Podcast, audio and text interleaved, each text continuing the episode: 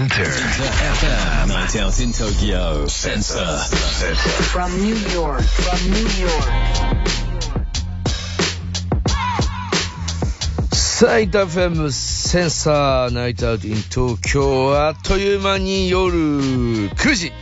ね、回りました。 ディージェー のカートゥーンです。ここから from ニューヨークシティ、これからの時代の主役となるニューヨークの Z 世代、ミレニアル世代にフォーカスを当てております。メディアニューヨークフューチャーラブとタイアップしたコーナーです。ニューヨーク在住ミレニアル &Z 世代評論家シェリーめぐみさんが座談会方式でインタビューした模様をお届けしてきます。さあシェリーさん、よろしくお願いします。 What's up Tokyo? Yeah, fine, How you doing? カートゥーン、イェイイェイっていうねことで、ニューヨークね、今朝のはちじなんですね。ほうほうほうほう。でね、今日さんがつじゅうしちにちはね、うん、午前中からお酒を飲んでいい日なんですよ、ニューヨークは。それってなんていう日になるんですか？日付で。セント、セントパトリックスデーっていうね、カトリックの聖人のセントパトリックのお祭りで、アイルランド系ニューヨーカーのお祭りなのね。で、パレードがすごい大きいのがあってじゅうごまんにんぐらい集まるんですよ。で、この日は、この日だけは敬虔なキリスト教徒でもね、戒律を破ってもいいらしいんですよ。へえ、そういう意味で朝から飲んでいいってことなんだ。いい、ね、面白い、ね、だからね、あのアイルランド系でもカトリック系でもないニューヨーカーの私たちも、まあ、便乗するわけよ、うん、今日だけアイルランド人ということで、ね、だそういう、あのもう春がね、もうすぐ来るよっていう楽しい日なんです、セントパトリックスデーね。でもこうね、もう皆さんちょうど今日あのシェリーさんがそのロットレディオ の, あの前ね、いた情報いただいた、インタビューいただいたのを、ね、ちょうどこのスクレックスとかがね、そうそうそうそう出させていただきました。すごい人でした、もうあれそう見たらノーマスク、みんなイケてますね。すごかった、ね、ロットレディオ頑張ってますね。ね、すごいなと思ってね。はい、ニューヨークいい感じになってますよ。もう春になってね。はい、さあ今日は今日は先週に引き続きということでございますんで、はい、そうですね。まあ、先週、先々週は日米の Z 世代のまあセックス感を比べてみたんですけど、うんうんうん、今回のテーマはね、婚活です。婚活、えー、これ日本のニュースで、来月発足する子ども家庭庁の結婚支援コンシェルジェっていうのができるらしいでじゃないですか。で、これがね、少子化対策の一環として結婚支援の強化に乗り出すと、都道府県に結婚支援コンシェルジェを配置し、新婚家庭の補助制度も拡充すると、ね、でその理由としては、まあ、日本の少子化が出産との結びつきが強い、結婚が減っていることが要因の一つという指摘があるため、ね、結婚を望む人については支援を充実させようと、それが少子化対策につながるのではないかと、ね、いうことで始まるということなんですが、もうね、今国がリーダーシップを取る婚活ってもうすでにやってるんですね、うん、えー、エーアイ を使った婚活事業とか、はいはい、そういうのも補助してるそうです。まずニューヨークの Z 世代、これ知ってこう面白い反応が返ってきたので、ね、これをちょっと共有したいと思います。はい、どう感じたのか聞いていきましょう。はい。When I heard of that, the first thing that came out of my head was like, wasn't there an anime about this? この話を聞いたとき、あれ？こういうストーリーの日本のアニメなかったっけ？と思ったんだけど。There's one that's like more than married couple but less than lovers or something like that. That was like really recent, where they basically, it's like a part of the school program to have a, a marriage.And they stay in the same house and like they have to get like heart points or something like that. It's so stupid, but yeah. そのアニメ知ってる？夫婦以上恋人未満でしょ？割と最近のだよね。学校の授業で男女が夫婦になって同じ家に住んでポイントを稼がなければならないという話。ちょっとバカバカしいけど。Yeah, it sounds funny, but I feel like maybe it's a good idea. でもこの結婚支援の方は笑っちゃうけどなかなかいいアイデアじゃない？ Sounds funny, but low key, like it could be a good move. Just because like some colleges have started making like college-specific matchmaking apps and stuff like that, and they end up honestly working pretty well because like you don't see a bunch of random people. そうだね。今はデートアプリなんかよりこういう普通っぽい方がいいのかも。こっちの大学でも学内だけのデートアプリがあって割とうまくいってるみたいだし、全く知らない人と闇雲にデートするよりはずっといいと思うな。Well, I don't know how much Japanese government's going to regulate this app or this like matchmaking uh, system, but I'm kind of concerned that it's going to end up like a Tinder and another app, like, you know, the tool to like find uh, like one night stand kind of partner. 政府がどのぐらい規制するのかわからないけど、結局デートアプリみたいになって一夜限りの相手を見つけるものにならないといいけどね。It's like a government-based matchmaking app or like.It does sound kind of like a dystopian. だけど政府が婚活を応援するってちょっと怖いというか、近未来 エスエフ のドラマっぽいかも。Yeah, this sounds really desperate because this is like a Black Mirror episode. Like I remember I watched a Black Mirror episode and it was like literally like this where they use A I and they match these people up and it has like a ninety-nine point nine percent success rate of finding a lifetime partner.ブラックミラーという近未来 エスエフ ドラマに出てくる話と一緒。そのエピソードは エーアイ で相手を見つけるんだけど きゅうじゅうきゅうてんきゅうパーセント の確率で一生のパートナーが見つかるということになってるんだよね。 I don't know, I still feel like it'll work if you want it to work. I feel like you kind of still need the attitude like I want to be married, I want to have kids, because you can't just like really force it upon people.If people can't afford to have kids, then people are not going to have kids. でも考えてみると、これって本人が結婚したい、子供が欲しいという気持ちの人にしか役に立たないよね。強要するわけにはいかないし、それにもし育てるだけのお金がなければ子供は持たないと思うな。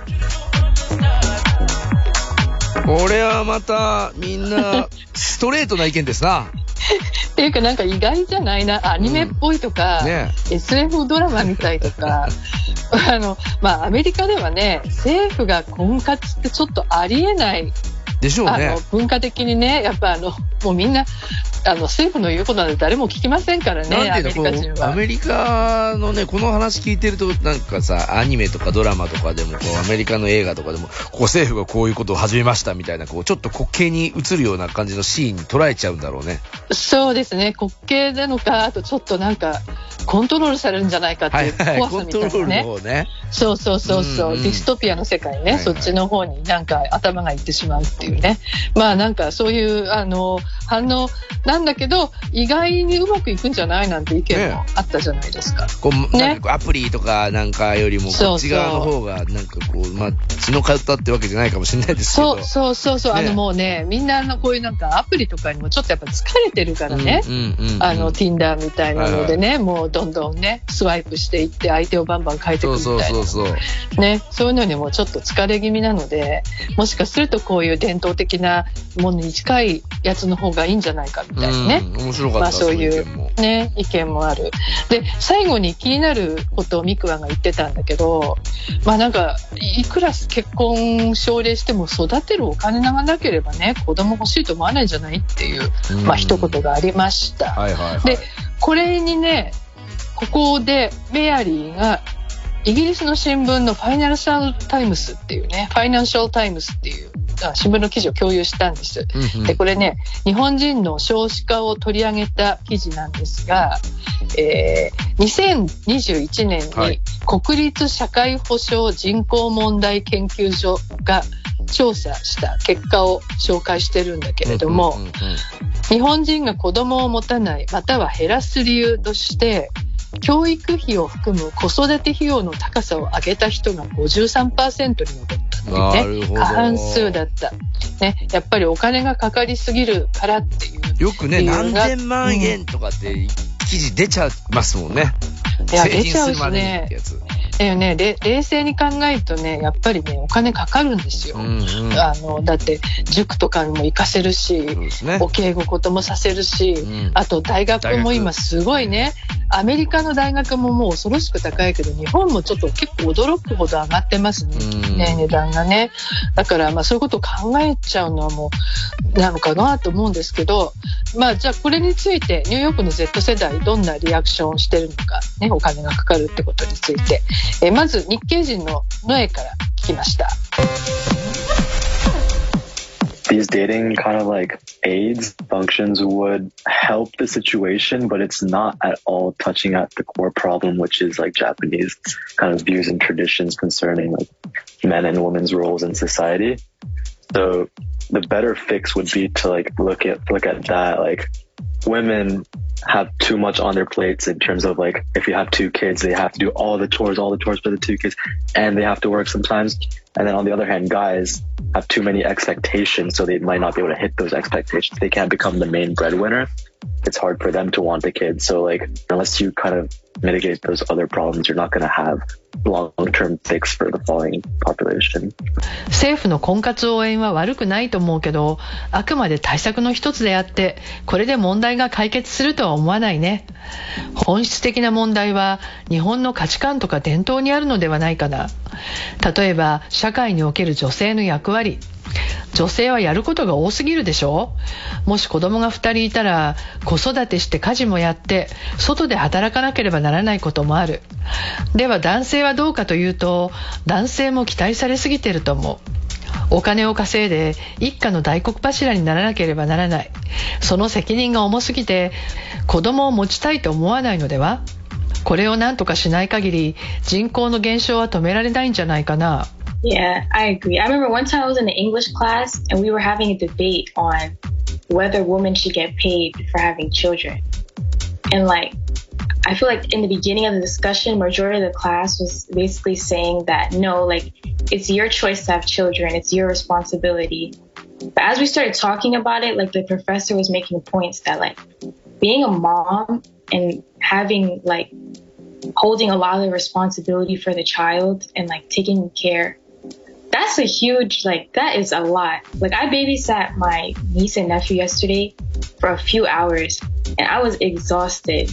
Like, it, it is it is a lot. So imagine dealing with that and then having to have a job on top of that to provide financially for yourself.この間授業で女性は子供を持つことに対して対価をもらうべきかというディベートをしたの。最初は過半数が子供を産むのは個人の選択、その人の責任だから対価はいらないって言ってたのが、教授の話を聞くうちに変わっていった。子供を育てるというのはものすごく大きな責任で、やることもめちゃめちゃ多い。昨日メイト追いのベビーシッターをしたけどにじかんでヘトヘトに疲れたわ。やることがいっぱいあって本当に大変だった。考えてみてよ、子育てだけでも大変なのに生計を立てるために働くってありえないと思った。 The more we get into capitalism, the more that the same thing will be happening where people are going to be working and not receiving enough pay and then not having the ability to like, you know, like right now the situation is not as bad, but it will definitely get worse if we don't start doing something about it. And when it does get worse, it will become the same exact thing as Japan. It's just, Japan is just our future, basically.資本主義が進めば進むほど世界で同じことが起こってくると思う。働いても働いても家族を養うだけの対価は得られなくなってる。アメリカの出生率は日本ほど低くはないけれど、これから経済がもっと悪くなれば日本と同じことが起こってくる。日本は私たちの未来でもあると思う。いやー、これもね、本当に、まあ率直にうん、なるほどなっていうふうに思っちゃいましたけどね。ね、この役割分担ね、あのやっぱり子育てが大変すぎると、はいはい、でそれをやっぱり女性がねどうしてもやることになってしまうっていうかね、うんうん、これね日本もそうだと思うんだけどアメリカも日本ほどじゃないけどやっぱりねそういうとこはあるわけですよ。ああ、やっぱそうなんですね、そこは。うん、いや、あの、もちろん、あの、男性がね、あの、うん、もう、あの、ちゃんと一緒にやってるところも多いけど、はい、でも、あの、なんていうの、あの、やっぱり、何かの時に、仕事をね大変すぎるからっていう時にじゃあどっちが仕事辞めて子育てするのっていうとやっぱり女性になるわけよ。なんでかっていうと女性の方があの給与が低いからね、やっぱり男性が働いった方がお金が入ってくるわけよ。なんかこう、未だにね、やっぱアメリカもまだまだそのステレオタイプな感じでも、まあでもそれがね、まあしょうがないっていうか、そういうことなんでしょうね。現実は、まあ、そういう現実問題は、ね、そうそういうことをだからね、まあどういうふうに考えるか、だから男の人も本当にしんどいんですよ。うん、男がなんとかしなきゃいけないみたいな、やっぱりすごいプレッシャーがかかってきてるから、はい、あのこれはね、日本もアメリカもあの男も女も大変なんだなと。だからまあそれがね、役割分担がなんかもうちょっとうまくね、あのなできるようになるともっと楽になるのかななんていうふうに思うんだけども、まああのね、アメリカも大変なわけですよ。なんか先日僕その海外の建築家の方で、まあ、日本人の方なんですけど、本当にこうヨーロッパの建築をやられてる人と、あとまあ大使館の方といろいろこう、まあ、まさにこのなんつうの、これから日本のエンタメってどうなるんですかねみたいな話をちょっとしてたんですけど、はいはい、やっぱりヨーロッパとかだとお子さんができて、でなんか日本だとお父さんとお母さんと一緒に寝てとか、まあ休日もまあ一緒にお父さんとお母さんと子供が一緒にいるがベースだけど、やっぱヨーロッパだともう普通に寝るとこも別、子供の時からで、うんうんうん、あのー、ディナーもまあシッターさんに預けて、その時間帯はもう大人は大人の店に行くみたいな、逆にその、うんうん、子供を居酒屋に連れてきますみたいなことは絶対しませんみたいなこととか、なんかそういうこう、まあ子供は子供としてでも大人のとして扱うっていうか、なんかねその辺が結構日本と違って、まあ、日本は日本で大変ですよねみたいな話もっと知ってましたけどね、なんか面白いなと思って聞いてましたけど。なるほどね、アメリカも結構そっちに近いね、うん、あのまああの余裕がね、あのニューヨークみたいに部屋があんまりあの取れないというか家賃高いところは違うけどね、やっぱり子供はあの赤ちゃんの時から別の部屋であの育てる家族も結構ね、うん、普通にいますよ。まあ、もうそういう風にやるにもやっぱりお金がかかるっていうね、ことで、えーまあ、アメリカの若者もねさんにんにひとりが子供欲しくないっていう数字があったりして、うんうん、そうすると、まあ、経済的なことだったりとか、あとね地球温暖化とか将来に希望が持てない世界で子供産んでいいのかみたいな、ね、そっち側の話というか不安ですね。そうそうそうそうそうそう、まあ、そういうのもあって、まあ、いずれにせよね一時的に何かこうやってもやっぱり難しいわけですよ、ね、社会が変わっていくのか経済が変わっていくのかね、メアリーがさっき言ってたけどやっぱり資本主義経済がって言ってたけどね、やっぱりそういう見方もすごく強いと、ね、いうわけなんですね。経済な、まあでも回していかなきゃいけないけれどもっていうところですね。ねえ、まあ、今本当にね日本もアメリカもねいろいろ、もうアメリカも銀行のね破綻でまた大変なことになってて、それが世界に波及してみたいな。今そのサンフランシスコの銀行とかが破綻しちゃって、うん、アメリカの方ではどういう報道がされてるんですか。まあまあまあなんとかねあの抑えてるっていうことになってますよ。パニックにならないようにってことか。パニックにならないように、だからもう銀行がみんなで力を合わせてね、あのお金をまあひねり出してなんとかこう回してるっていう、ああのそういう状態ですね、うん、でもまあなんかこのこの先のねどうなるかっていうのはやっぱりこういうこともあるとね不安になりますよね。そうですよ、ね、子供もそんなことがあったら銀行預金がなくなって、ね、住宅ローンアメリカも大変ですから、それがもうどうしようもなくなっちゃったら育てられないし ね, ねだからやっぱりいろいろハードルがね高いよね、そういうふうに考えるの ね,、うん、ね, ね本当にその通りですね、うん、はい。さてさチェリーさん、来週はどんなお話をしてくれるんでしょうか。はい、えー、アメリカはねさんがつが女性月間なんですね、うん、Women's History Month っていうね、ということでそれにちなんでガールパワーの話をしてます。おー、これもね日本もやっぱり最近、まあ、ちょうどクラベリアのウィークリーワードニュースでもそうなんですけどね、ガールパワーの話、うん、ガールパワー、ね、よく出てきてますんで、はい、ぜひね、このコーナーでもピックアップしていただいて皆さんも楽しみにしていただきたいなと思います。はい、シェリーさん今夜もありがとうございました。Thank you. Sensor.